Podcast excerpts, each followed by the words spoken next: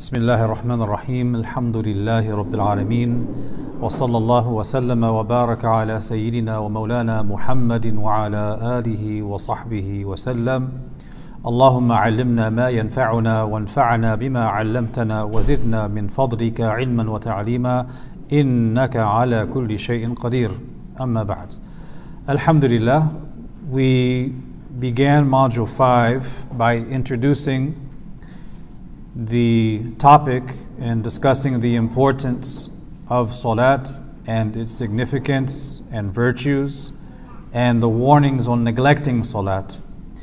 And then we went right into the fiqh of things by discussing the timings of salat. So I want you to picture this.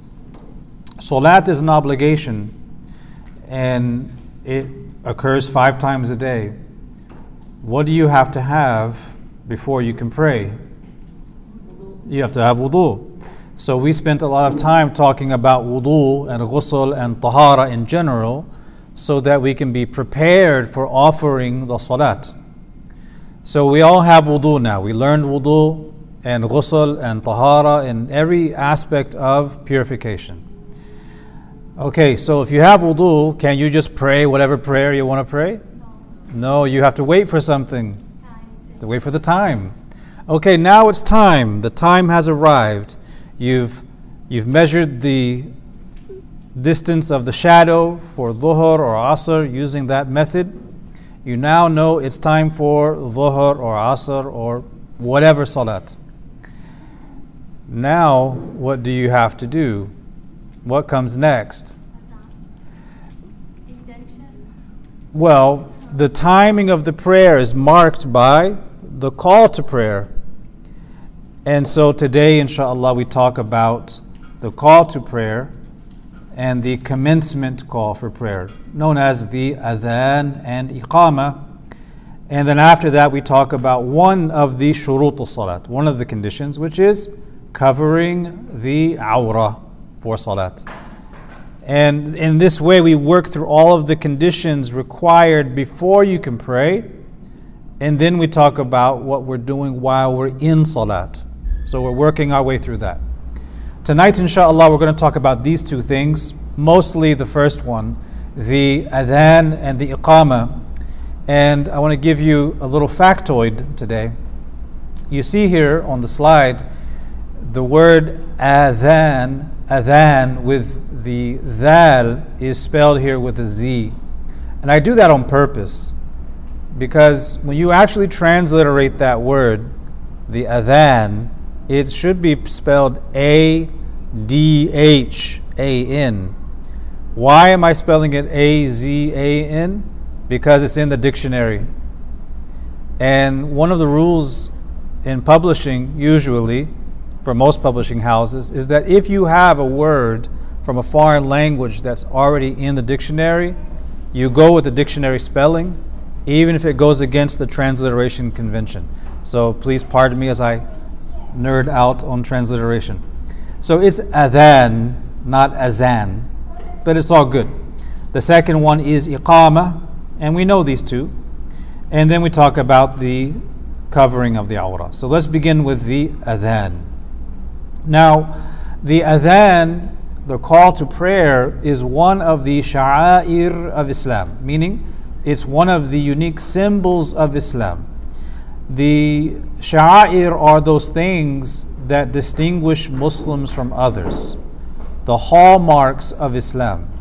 If someone is asked to describe the imagery and sounds associated with the word Islam, they might describe different images of masajid. They might describe the clothing that is unique to Muslims. And if asked to describe sounds, they will always mention the adhan. That is the unique sound of this ummah.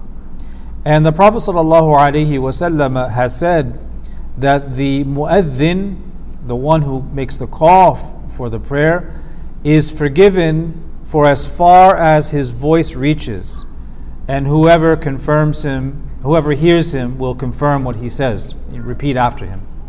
He will get a reward similar to those who pray with him.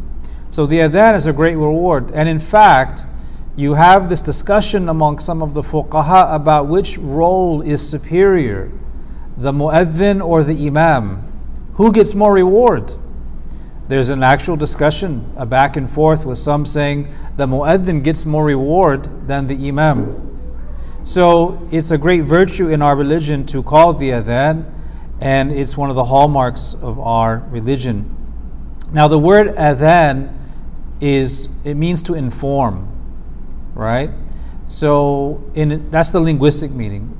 In the Sharia meaning, the way we define it in Islamic law, it is نداء مخصوص في وقت مخصوص لأمر مخصوص. Very simply, it is a, a, a particular announcement given at a particular time for a particular act. More specifically, it is to notify people about the entrance of the time of prayer with specific sayings. Not just any sayings, specific sayings that are transmitted to us. Now, the history of the adhan goes back to the first year of the hijrah, and some say the second year of the hijrah, because before the adhan became a part of the sharia, the way the salat was announced to the community was through a verbal announcement, but it was simply saying as-salat, as-salat, or as-salatu jami'ah, just saying it is time for the congregational prayer. Just a simple announcement like this. And the Prophet ﷺ had once gathered the Sahaba in consultation about what they could use to inform the Muslims about the time of the prayer. And one of the Sahaba suggested using a bell but this was disliked because that is associated with the Christians. That is something specific to the Christian tradition to announce their rites of worship. And then someone suggested lighting a signal fire. So, you know, back in the old days, they would light these signal fires on the mountains to announce the arrival of an, of an enemy. And then those who would see it would light a fire, a beacon, you know, I'm referencing the Lord of the Rings here. If you've seen that movie, they show it. But that was an old practice. So something like, like a signal fire was suggested so that when people see that fire at a distant place, they would know that it's time for prayer. But this too was disliked because it was associated with the what the Zoroastrians, the Majus, would worship because they worship fire. And later that night, after this consultation, one of the companions by the name of Abdullah ibn Zayd radiallahu anhu had a dream in which a person was teaching him the words of the adhan. When he woke up, he went to the Prophet ﷺ and told him, and he was very happy with the dream. And then he ordered him to mention those sayings he heard in the dream to Sayyidina Bilal radiallahu anhu so that he could utter them aloud. And that became the adhan, the established sunnah. Uh, and this is an indication that sometimes legislation is, is all, all, legislation is from Allah subhanahu wa ta'ala. And the Prophet ﷺ is the conduit of that at, at times too. But sometimes that was seen by Sahaba and then confirmed by the Prophet ﷺ, thereby becoming Sharia. So the adhan started very early on and it became one of the sha'air of Islam. What is the ruling of the adhan? This is a class on fardain, and as you've noticed, not everything we're covering is explicitly fardain. We're not omitting things that are recommended. What is the ruling in Sharia on calling the adhan? In the school of Imam Abu Hanifa, rahimahullah ta'ala, uh, on which we're basing this class, the adhan and the iqama are emphasized sunnahs. So sunnah mu'akkada means it's highly emphasized for the obligatory prayers, even if one is alone. So in the school of Imam Abu Hanifa, it is highly recommended for a person to make the adhan and the iqama even if they are alone at home. This is not the, not the same for some of the other schools. It's recommended. It's an emphasized sunnah, whether one is performing the current prayer or making up a missed prayer. This means that if you are alone at home, according to the Hanafi school, it is recommended for you to call the adhan and the iqama, even if that prayer you're about to pray is a make-up prayer from something you missed before. You still call the adhan and the iqama. And Imam Abu Hanifa also said that if people in a city offer salat in jama'ah, in congregation, without the adhan, they have sinned. Collectively, it, it's sinful. There has to be the establishment of the adhan. Uh, this again, we keep saying this, it's from the sha'air of Islam. It's one of the unique hallmarks of Islam. There is the hadith in Sahih Muslim in which it is say, stated that during expeditions, when the Sahaba were going on expeditions encountering enemy troops, if they happened uh, to come across a village and were unsure if it was an enemy village or a friendly village, they would wait to hear the adhan. That was one of the distinguishing marks of a Muslim community. So, it's a highly emphasized sunnah for your prayers, whether they are current or makeup. But it's not a sunnah to call the adhan for the janazah or for the Eid prayer or the solar eclipse prayer or the istisqa prayer for rain or taraweeh or the sunnahs. So obviously we don't call the adhan for these prayers, nor do we call any iqama for them. Sometimes you'll hear the imams say as it's time for Eid, uh, Salatul Eid or in Taraweeh, Salatul Taraweeh. It's announcing that it's time for Salat, but without the adhan. So the adhan is specifically legislated for the fard prayer, whether it's current or make-up. So again, we want to emphasize the first point here in the slide that in the school of Imam Abu Hanifa, uh, and this is for men, by the way, uh, it is uh, recommended, highly recommended, to call the adhan and the iqama even if you're praying by yourself at home for the fard prayer. Now we come to the issue of the wordings. And someone may say, why are we learning the wordings of the adhan? Isn't that something every single Muslim knows? The answer is possibly yes, but you'll be surprised. A lot of people they recognize the adhan, but if they're asked to call it, they get nervous and they forget. And for this reason, we cover the wordings of the adhan we also cover the wordings of the adhan because we want to recognize the diversity we have within our Islamic tradition. We mentioned this before. Although we're basing this program on the legal methodology and school of Imam Abu Hanifa, rahimahullah, at times we will make reference to the legal diversity we have in the Ummah by discussing the areas where there are significant uh, variations, and these are all acceptable variations. So, looking at the adhan uh, in the Hanafi school, it is with the takbir four times Allahu Akbar, Allahu Akbar, Allahu Akbar, Allahu Akbar. And then there is the Shahada, Ashhadu an la ilaha illallah, two times.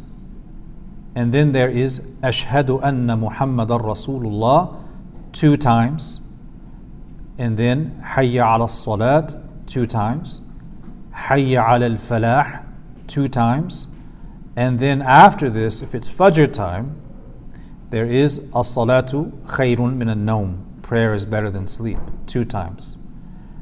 After which there is Allahu Akbar, Allahu Akbar, La ilaha illallah.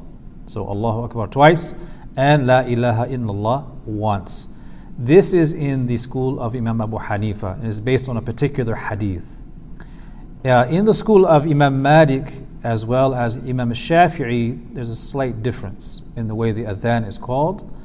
Uh, and that is because in the, I can speak for the Maliki school in this regard, uh, you have what's called tarji'. And tarji' is when the mu'adhin, the one calling the adhan, says the first the Shahada twice to himself, and then says Ashhadu anna Muhammad Rasulullah twice to himself in the, at a tone he can hear. So if you go to Morocco, for instance, you hear the adhan is, is different from how it's typically called in, say, Pakistan. There's only two takbirs in the beginning, there's not four, and then there's this tarji'. And you can look it up. You could go type in YouTube uh, adhan in Morocco and you'll hear it. But basically, it is Allahu Akbar, Allahu Akbar. Ashhadu an la ilaha illallah. Ashhadu an la ilaha illallah. Ashhadu anna Muhammad Rasulullah. Ashhadu anna Muhammad Rasulullah. Ashhadu an la ilaha illallah. Twice. أشهد أن لا إله إلا الله أشهد أن محمد رسول الله أشهد أن محمد رسول الله and then everything else is the same. So this tarji' is repeating أشهد أن لا إله إلا الله twice where a person can hear themselves. And on the microphone you'll hear the mu'adhin sometimes under his breath. You can hear like this. And then أشهد أن محمد رسول الله twice uh, in a voice that they can hear it's to themselves. Uh, and this is called tarji'. So this is good to know because there is diversity in our fiqh and there's a basis for this in the hadith, uh, just as there is a basis for the way the adhan is called in the school of Imam Abu Hanifa. Now, it's important because it's highly emphasized to call it, it's important to make sure that you're saying it correctly. And a lot of people think that they're saying it correctly, but they haven't had their adhan analyzed by someone who knows what to look for. So it's good to test your adhan, have it checked, uh, the same way you would have Surah Al Fatiha checked by a teacher. Because there's lots of mistakes that people make with the adhan, and it's not a question of pronouncing something in less than a melodious manner. That's not the issue. In fact, in the Maliki school, that's, that's makruh even. But the issue is pronouncing the words of the adhan whereby you either omit a letter or you add a vowel or add a letter which is going to change the meaning. And the ulama mentioned the various common mistakes that are made when calling the adhan, and we just want to look at a few of them just so we can be aware. Uh, I do recommend that you have, just as you would recite Surah Al Fatiha to check its pronunciation, to also read the adhan to check the pronunciation. Uh, you have common mistakes like these. Uh, the first one, you see the highlighted letters. That's what I'm highlighting, the, the, the, where the mistake is. So you have this. This sounds like Allahu Akbar. What's going on there? You've added an istifham. You've added a question. Is Allahu Akbar? That's what you've done. Allahu Akbar, wrong. The second one, where's the mistake? The who, the ha on lafzul jalala is extended to where it's too long. Allahu, right? Another one, more common, probably one of the most common, this third one, where Allahu Akbar is lengthened too long. And the person, how, how do they make this mistake? It's because they're trying to do it in a melodious way. And because they're trying to do it in this melodious way, they end up almost singing it, and thereby they're adding what shouldn't be added. So this would sound like Allahu Akbar, Allahu Akbar.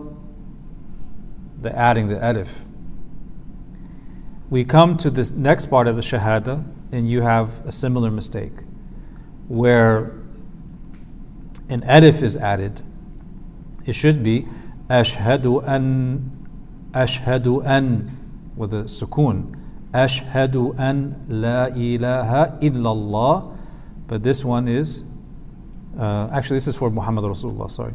Uh, ashhad ashhadu for either or ashhadu anna no anna is emphasis anna is emphasis for us for we indeed we If a person says, Ashhadu anna Muhammadun Rasulullah, they are saying, I bear witness that we are indeed the Messenger of Allah.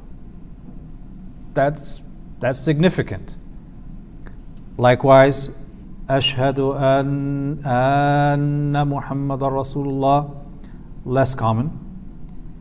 Ashhadu anna Muhammadan Rasulallah, adding fatha where should be a dhamma. Hayya ala salat is read incorrectly when a one says Hayya ala salat, Hayya, they're adding an alif. And then the last one, if they add, they elongate the first word, making it into a ya. Uh, La ilaha illallah. So a few of these are really common, a few of them are not so common. It's just to be aware so that you're not lengthening what shouldn't be lengthened. And there's similar ones for the iqama, but only one or two. Okay. Now, we said the adhan and the iqama are highly emphasized sunnahs for the fard prayers, whether they are current or make-up prayers. Now, the iqama is basically the same thing as the adhan. However, it is different in how it's delivered, and it is the call that the salat is commencing. It's beginning right now. So the iqama is said without pauses between the phrases, unlike the adhan. In the adhan, there should be some pauses, but the iqama is said uh, without pauses, thereby sounding a little more quick, quicker than the adhan. Now, when it comes to the iqama, just like the adhan, there's different ways you say it. There's three different ways it's transmitted. Uh, in the Hanafi school, the iqama is exactly the same as the adhan in terms of the number of phrases with the addition of qad qamatis salat qad qamatis salat. So you hear i know you've all noticed this right? In pakistan india it's basically the adhan repeated the same number of wordings with qad qamatis salat qad qamatis salat. And you come to north america and maybe for the first time you're hearing Allahu Akbar, Allahu Akbar, Ashadu an la ilaha illallah, Ashadu anna Muhammad Rasulullah, Hayya al salah, Hayya al falah, Qad qamati salah, Qad qamati salah, Allahu Akbar, Allahu Akbar, La ilaha illallah. It's all been shortened now.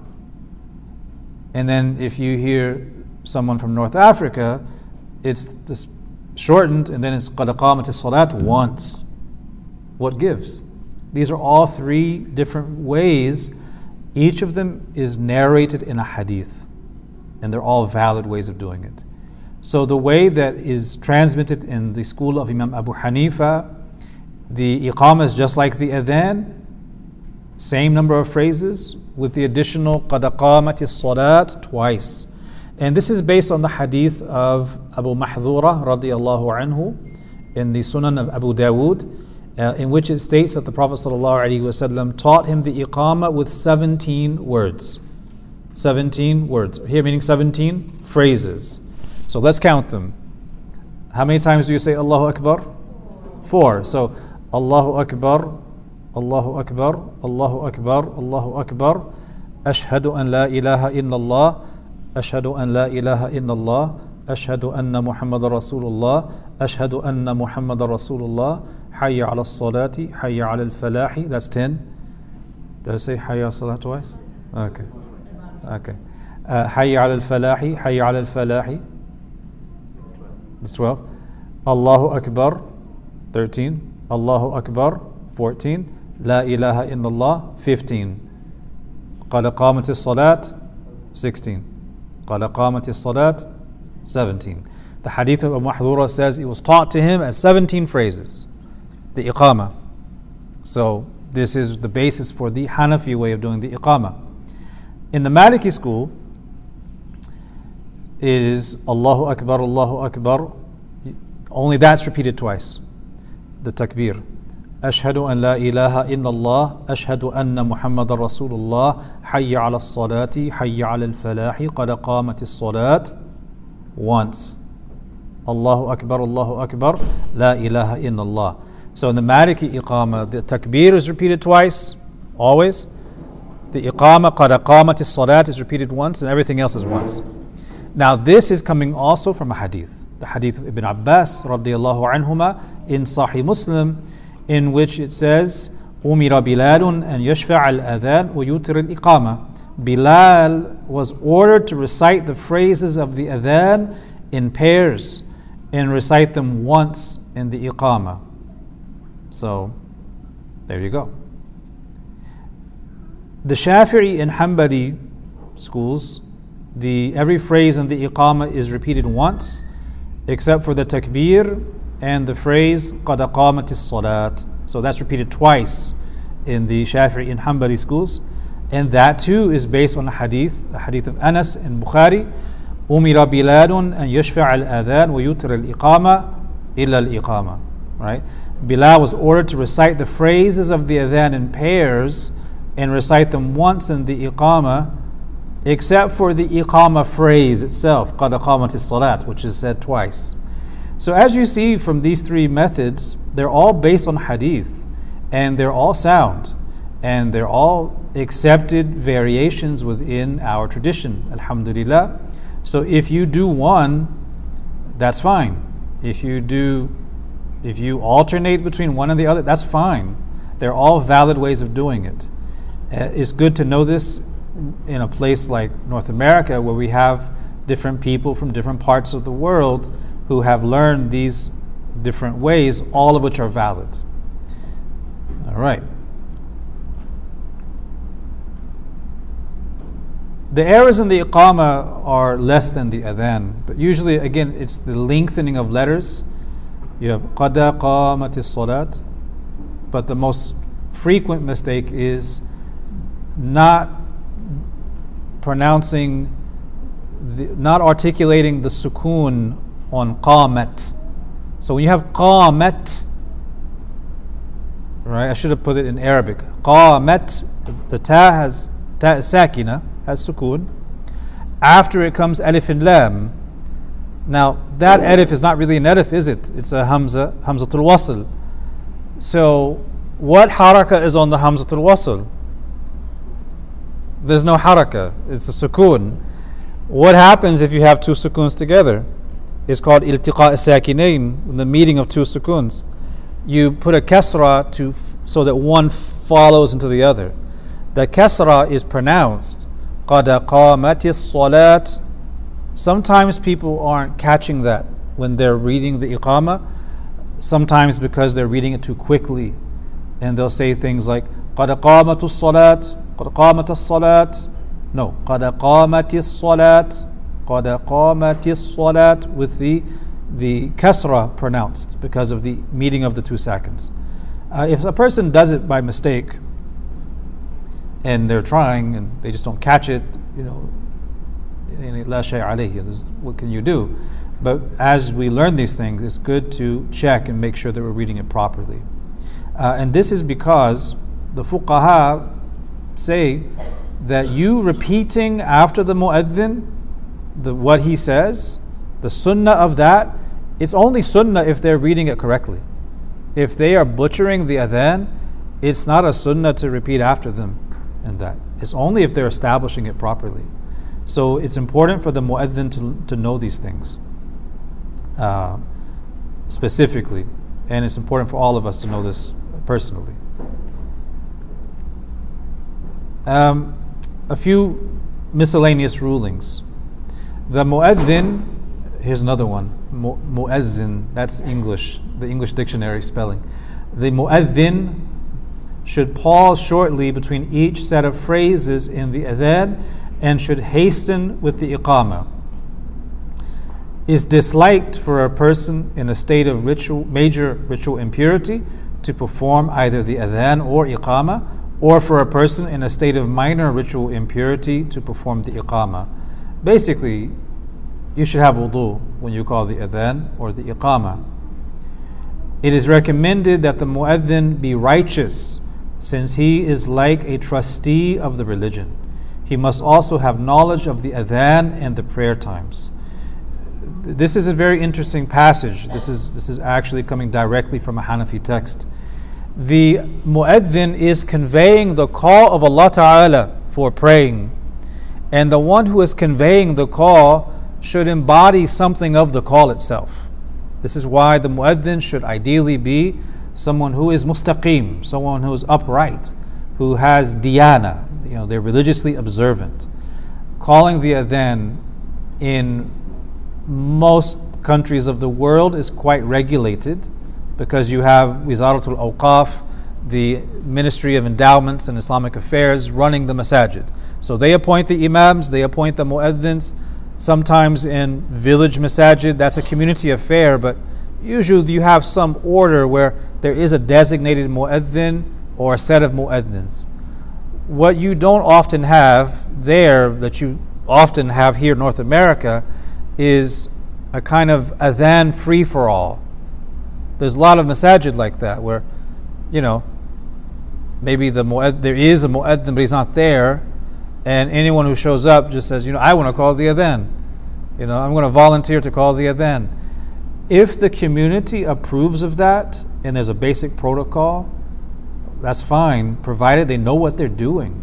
But if they don't pronounce it properly, someone should step in and say, you should uh, correct this or correct that, and you know, you just encourage them. You don't do it publicly. You know, we don't shame people, but people should know what they're doing. Uh, they need to know how to do the event and the prayer times. And this is obviously in a time before apps and all of that. The mu'adhin should also face the qibla unless he is riding. So this is in the context of people traveling, and if they're on an animal and the time for salat has come, they can the, the one calling the adhan on the animal can just call it wherever they are, even if they're not facing the qibla.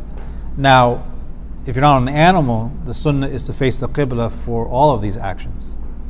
It's also recommended that the mu'adhin places his fingers in his ears. Usually it's described as the thumb.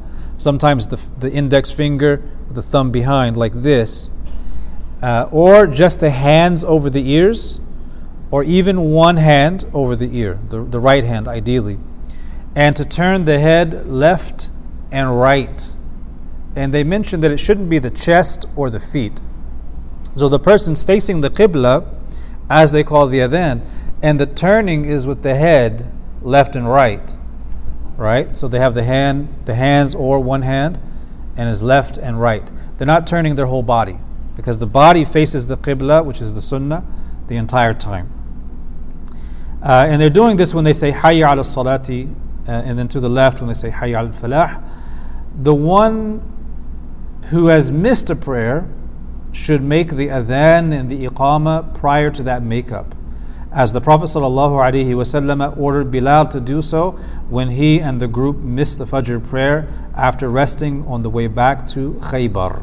Uh, and this is the hadith in Sahih Muslim, where they woke up after this long and arduous journey and the Prophet ﷺ ordered everyone to move from that camp to another area and then ordered Bilal to call the adhan and then the iqama. And that was a qada, that was a make-up prayer. And therefore the fuqaha say, if you have missed a prayer for a valid or even an invalid excuse, the sunnah is to call the adhan and the iqama for the make-up prayer. They say that if you have several make-up prayers, one adhan is enough, but you should offer the iqama for every make-up prayer individually. It's disliked to omit the iqama for those make-up prayers. So this is just uh, some of the miscellaneous aspects of the adhan in the iqama. All of this pertains to the one calling the adhan and the iqama, whether it's the mu'adhin appointed at a masjid or musalla, or a person praying at home by themselves or with their family. What about the people who hear the adhan? What is it we should be doing when we hear the adhan? If a person hears the adhan being called according to the sunnah, in that there are no alhan, no mistakes, he is to cease his actions and utter the same words as the mu'adhin. So when the mu'adhin says Allahu Akbar, Allahu Akbar, they repeat under their breath, and so on until they get to Hayya ala salat and Hayya ala falah. For those, what should the person say? Right. You all know, Alhamdulillah. La hawla wa la quwwata illa billah. What about when it's Fajr and the Mu'adhin says, As-salatu khayrun min al-nawm? Do you repeat that phrase? No. Do you say La hawla wa la quwwata illa billah? No. The narration mentions one should say Sadaqta wa bararta. You have spoken truthfully and done good. One narration says you can even say MashaAllah. Wal amru fihi. There is a little more room in that area, whether you say one or the other. So this is the sunnah to respond to the mu'adhin uh, by repeating the words, except for these where one says La hawla wa la quwwata illa billah or Sadaqta wa bararta. Why? What does one get out of that? There's more. After a person has heard the adhan and repeated after the mu'adhin, it's recommended for them to supplicate, to make a dua. Everyone should memorize this dua. اللهم رب هذه الدعوة التامة والصلاة القائمة آت محمدا الوسيلة والفضيلة وبعثه مقاما محمودا الذي وعدته إنك لا تخلف الميعاد. And this is, uh, there's a few versions of this hadith. Uh, I highlighted or I put one in yellow to show you one variation. Uh, the meaning of this, O Allah, the Lord of this complete call and this prayer that is about to be established. Give Muhammad the wasila and the supreme virtue, and exalt him to a position of glory which you have promised him. Indeed, you do not break your promise. So I, I left the word wasila untranslated because this is referring to a very high rank in Jannah, fitting only for the most exalted and elevated of Allah's servants. It also refers to the shafa'ah of the Prophet ﷺ, his intercession for the ummah. So he mentions this in the hadith. Uh, I hope I will be that man. If anyone asks the wasila for me, it becomes incumbent upon me to intercede for him. So when you say this dua after the adhan, you receive this guarantee of the Prophet that you receive his shafa'ah, his intercession on the day of judgment. And there's a few different versions of this. Uh, you have this one here. Uh, اللهم رب هذه الدعوة التامة والصلاة القائمة آت محمدا الوسيلة والفضيلة وبعثه مقاما محمودا الذي وعدته and that's it. Then you have this version which adds إنك لا تخلف الميعاد found in the Sunan of Imam al-Bayhaqi. Uh, there's another one which says آت محمدا الوسيلة والفضيلة والدرجة الرفيعة the lofty station and these are all variations, one can say.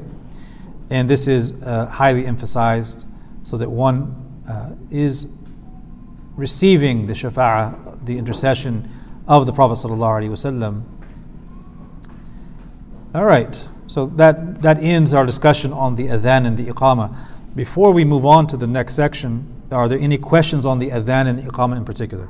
Yes. Why the hand? That's a good question. Um, the some of the ulama say that it is to assist the mu'adhin in modulating their voice? Because when it's think about a microphone.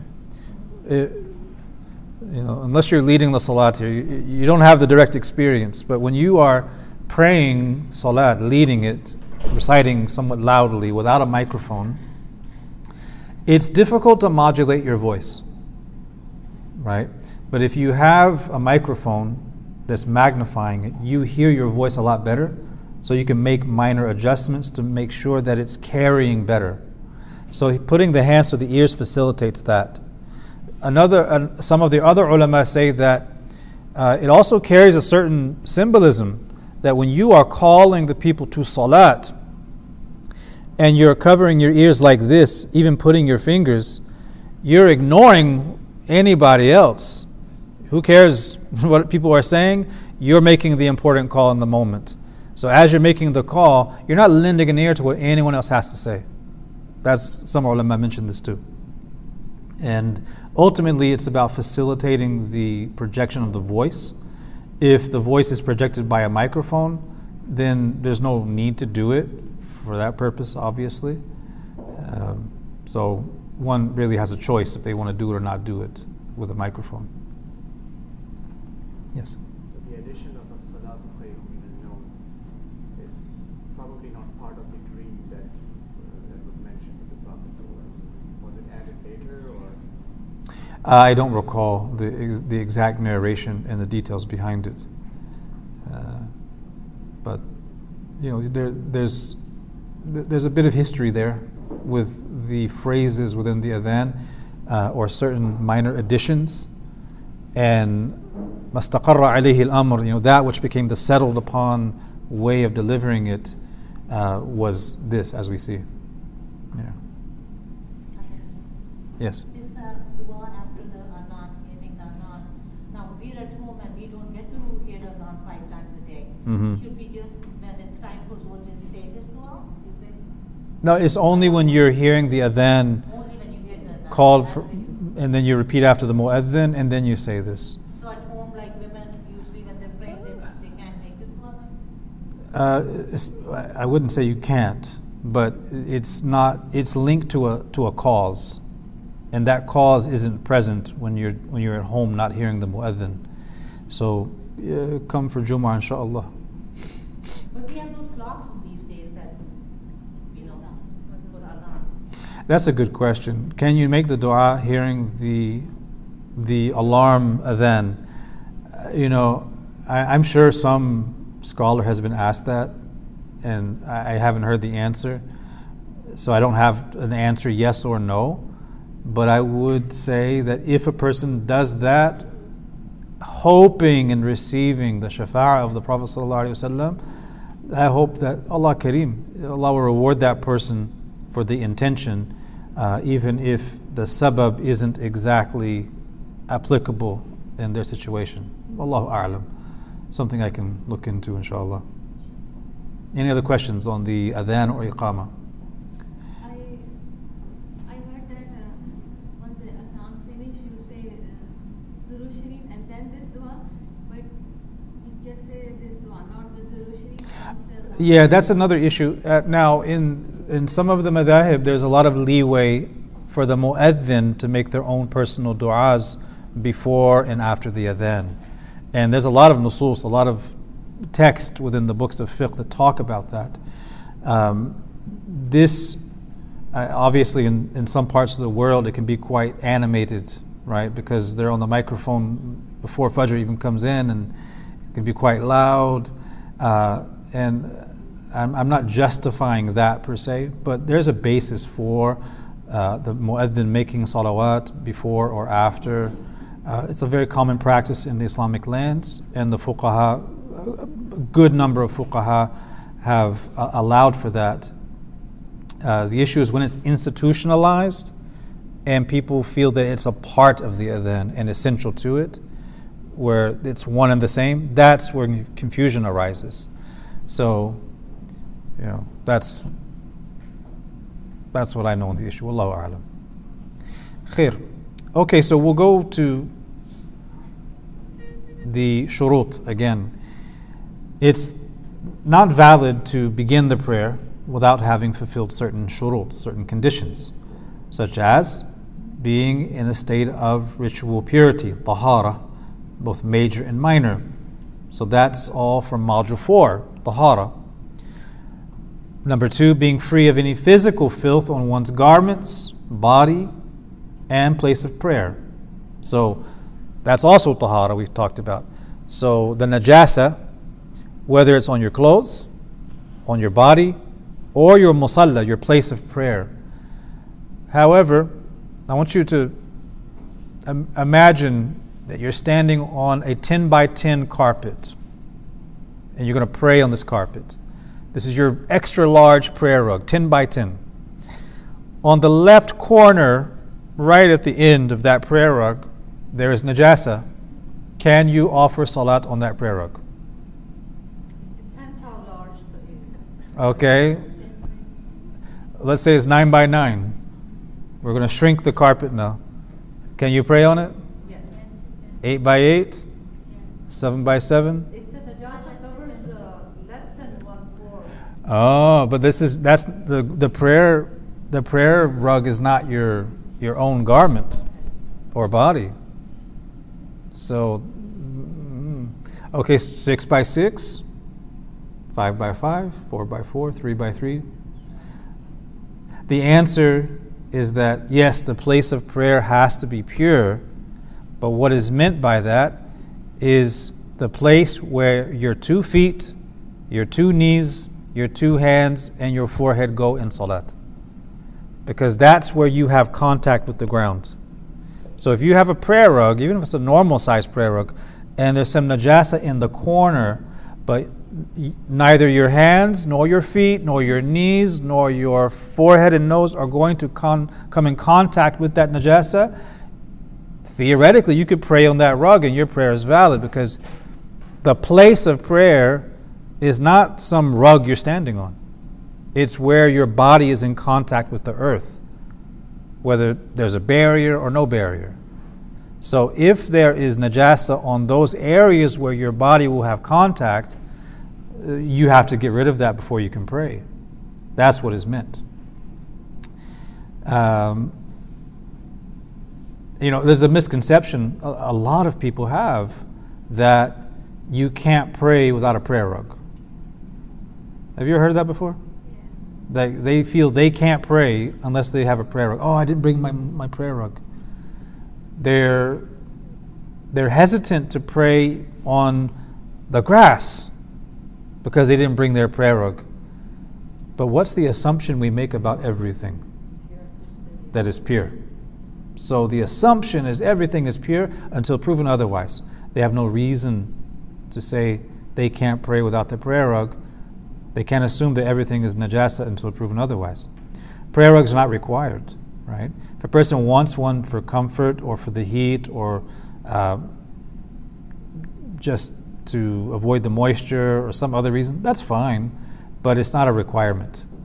Um, okay, so one and two, we covered those issues more or less in module four on Tahara. The next condition that has to be fulfilled for the prayer to be valid is satur al awra, the covering of the awra, covering one's nakedness. We covered one and two, now we get to number three. And, let me say here at the outset that we're going to revisit this issue later on in the Fard Ain when we get into the basic halal and haram. Right now, we're talking about the covering of the awra as a condition for salat.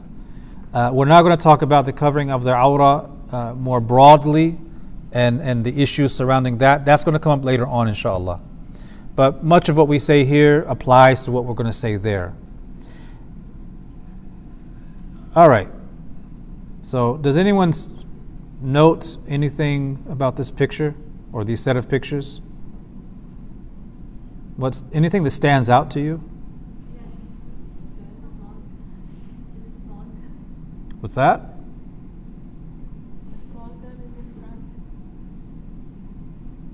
Oh, the small girl. Anything else? Yes, of course. The compare and contrast. Yeah. Uh, specifically, the top and, and bottom right.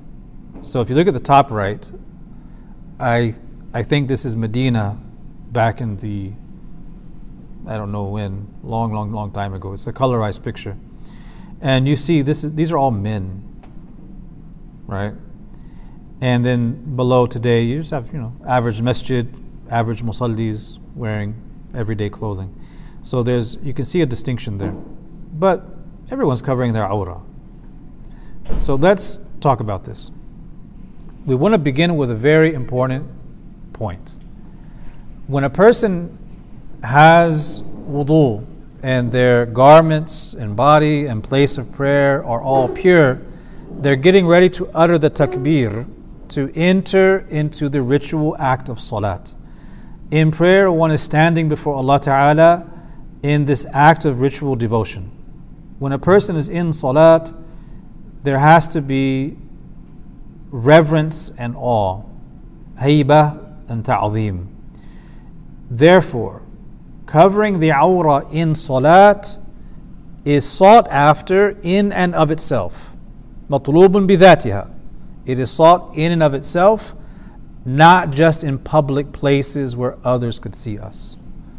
This means that we have to cover our awrah for salat even if we're all alone in inside of a closet with the lights turned out. You could be in the darkness of night inside of a dark room. You still have to cover your awrah for you to pray because the covering of the awrah for salat is not just about concealing when in the presence of unrelated people or other people, right? When you, of course, when a person is in their own uh, bedroom and they may uncover their awrah when changing or whatever, it is what it is. But in salat, it's not just about covering in front of others, it's about one state of reverence and awe in the salat. So the awrah has to be covered no matter who's there and who's not or who's not there. And we need to now define the awrah for men and women. And there are some very minor differences of opinion between the schools on this. In the Hanafi school, the awrah for a man is the area right below the navel until right below his knees. Uh, so if you can picture the navel, the belly button, the awrah is not the belly button itself, it is right below it. And that extends to the bottom of the kneecap area, the knees. Right? Now, in, in some of the other schools, it would be the navel to the upper part of the kneecap, a little bit different, but that is the, the awrah. Uh, and there's differences in the other schools about the awrah and the, the, the different types of awrah. Or you have awrah khafifa, awrah mughallada, uh, but this is the basic awrah for men. So in the Hanafi school, the navel isn't awrah, but what is below it and including the kneecap is awrah. Now, for women, the awrah for a woman is the entire body except for the face, the hands, and the feet. Uh, the feet is are, are, not considered awrah according to the school of Imam Abu Hanifa, although there's a difference of opinion within the school. Uh, generally, it's not from the awrah, and this is the awrah for women. So, for men and women, uh, this is the awrah. Does that mean a man should go pray salat without a shirt on? No. There's a minimum and then there's perfection, right? But that's the awrah. The, that which is covering the awrah must not be see through, such that it can show the skin color beneath it. If a person is wearing a white shirt and you can see the difference in tone between the shirt and the skin beneath it, although it may be covering the limb, it's still showing. So it's not uh, concealing. And this is for men, men and women, right? If, likewise, the covering of the awrah has to be from all sides. You all know you've seen it. You, you know what I'm about to say. Especially on Jumu'ah, people are praying sunnahs. And when they're standing in salat, everything is fine with their jeans and shirt. And then when they make ruku', you can see the awrah is uncovered from the backside. The front is covered, but the backside is uncovered. And they don't seem to notice that it's coming un- uncovered. So it has to cover from all sides, not just the front part. This means those t shirts that are too short, where they then expose the awrah, or the pants that are dragging too low, you know, this all has to be fixed. But it's no harm if the awrah can be seen by himself. So if, if you, if a, specifically for a man, uh, if you're in salat and you have a baggy, loose shirt, and as you're making ruku', your eye glances and you can actually see from within the collar down into the area, that's seen by you, that's fine. You, that's not going to violate anything uh, as long as it's not seen by others. If the time for prayer comes and a person doesn't have something to cover their awrah, they are to pray sitting while gesticulating for the bowing and prostration. So this means for whatever reason. It could be, you know, in the books of fiqh, they mention highway robbery uh, often as the reason for this. A person doesn't have clothing because it was all stolen from them, uh, because clothing used to be expensive. They say, if you don't have any clothing, uh, what do you do? You, they say, you pray because the time of prayer is in, but you pray sitting down, and you do the basic bowing movement in sajda so that you keep as much of yourself concealed as possible. But they say that this covering is for a legitimate reason, right? It's the clothing was stolen uh, or something happened to it.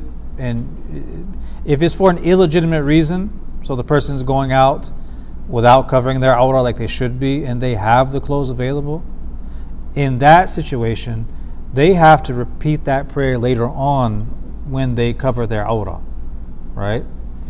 So, covering their awrah is quite important. The fuqaha say that covering their awrah is more important than the pillars of salat, of the full bowing and the full sajda.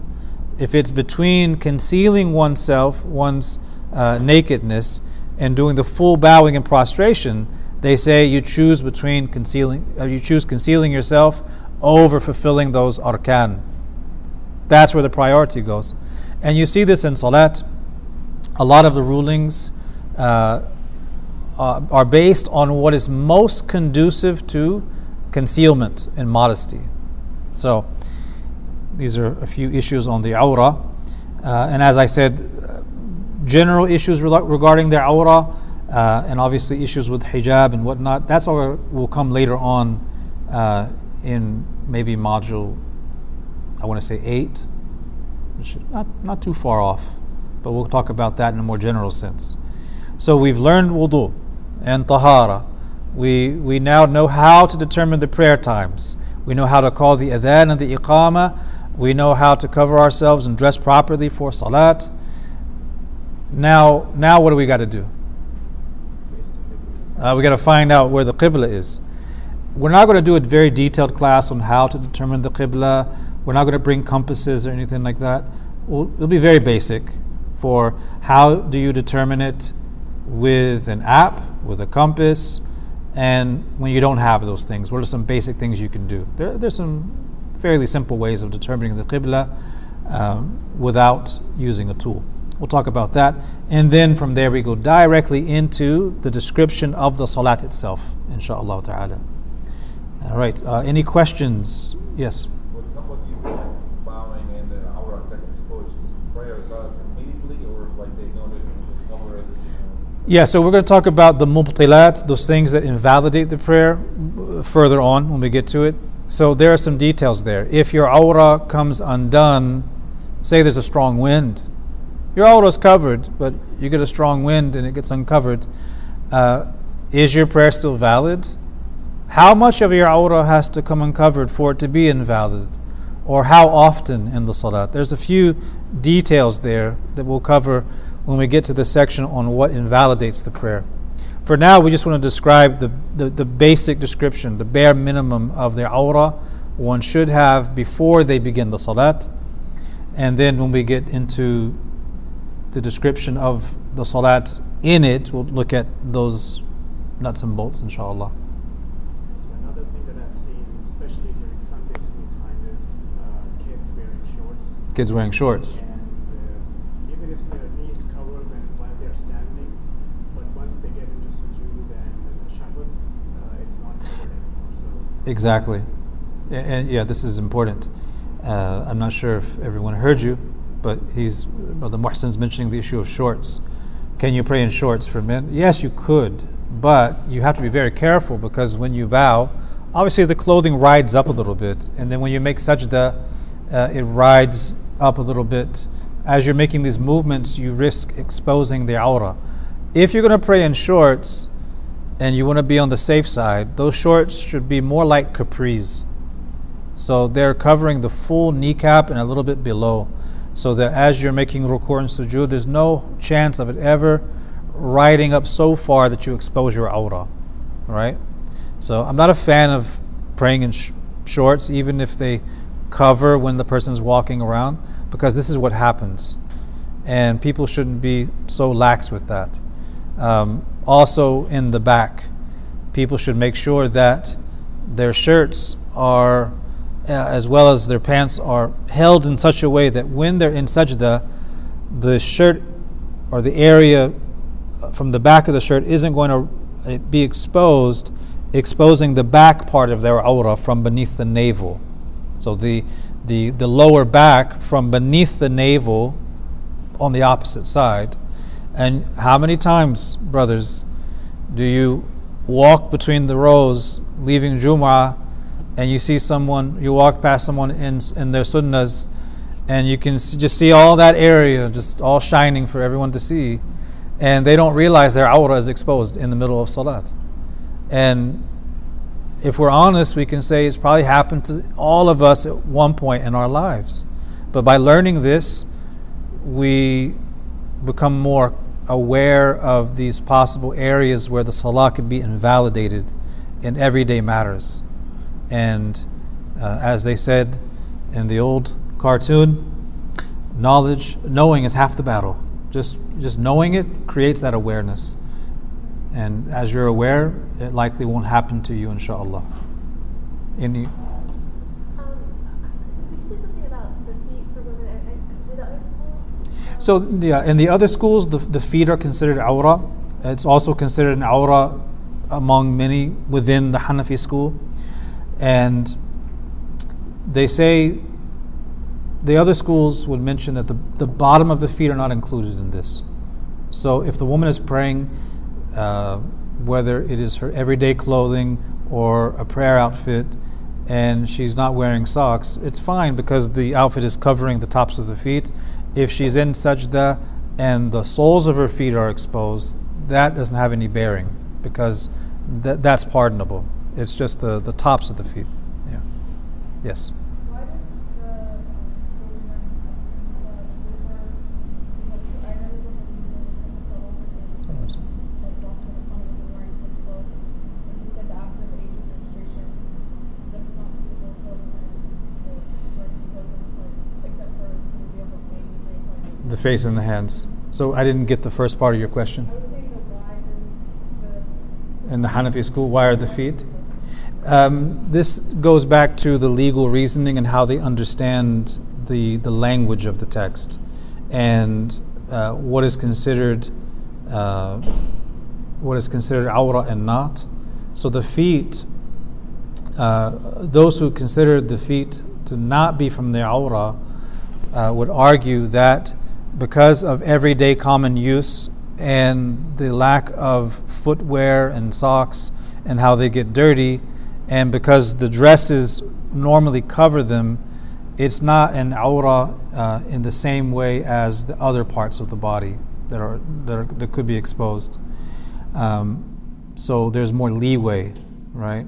And you'll find in the in the more detailed books of fiqh, they talk a little bit more about those areas where there's leeway because of umum al balwa, you know, common challenges with uh, clothing, right? Because man or woman, if you're covering your awrah, let's say you're covering your, your arms from the wrist up and you have a garment like this, what happens if you make wudu and you raise your arm and this comes down? You know, what's going on here? If you raise your hands for salat, okay, if we say the awrah is the hands and the face, is this the hand? Is that now an exposed awrah? Or do we say the hand includes this whole general area? So, in the more detailed books of fiqh, they talk about those finer points and how when people have everyday uh, chores, gathering firewood, uh, fetching water out of a well, uh, tending to animals, and this and that, inevitably they're going to move around such that the garments move and some parts are exposed. But these are the general parts that just get exposed. It's not the same as uh, the the more severe parts of the awrah or the heavy awrah. This is why some scholars di- differentiate between the heavy awrah and the light awrah and what's excusable and not excusable. They'll say the light awrah, if it's exposed, it, it, it can be pardonable as opposed to the heavy awrah being exposed. Because if the heavy awrah is exposed, I mean, we're talking, we're talking about the, the, the private areas. If that's exposed, of course, that's invalidating the prayer. So, for daily use, you know, uh, daily issues, the person, the hands and the face and the feet, if the garment is lifted and slightly open or exposed, these are all pardonable issues because they're unavoidable, right? Wallahu a'lam. Or?